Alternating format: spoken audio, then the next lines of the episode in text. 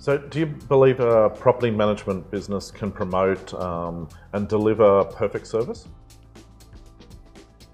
Perfect service is an interesting concept. I, I think there is property management team members, department managers, principals who would like to deliver a perfect service, but in in a real world, nothing is perfect, and I think this is where some property man property management agencies can get it wrong, particularly in the listing presentation. So they go in, you're the landlord, I'm the property manager, and they say, We're wonderful, this is why you should choose us, and we're amazing, and we'll put more money in your back pocket. And they do all the, the sizzle and the sausage concepts that if you've listened to episodes before, yep. you'll know but the reality is, I believe at a listing presentation, you need to be believable.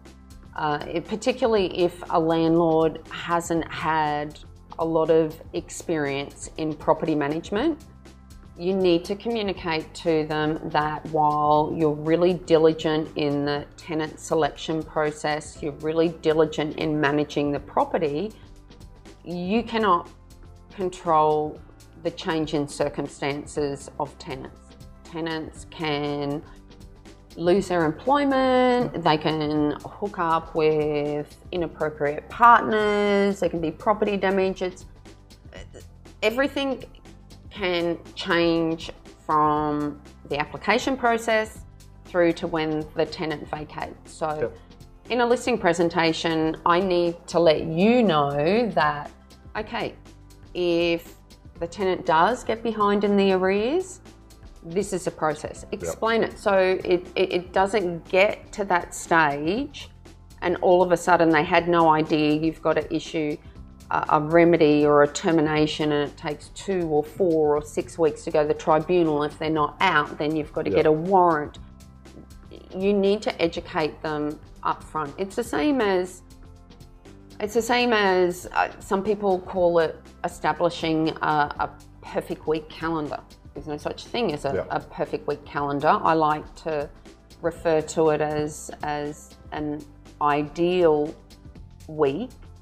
Um, so yeah, in the listing presentation, sell your services, sell the, the sizzle, but be believable at the same time. And the fact that we're not perfect as a property management agency, I believe you need to have a retention policy. Now, what I mean by a retention policy yeah. kind of comes under the umbrella of the service guarantee. We've talked about in previous episodes the, the asset value of a property.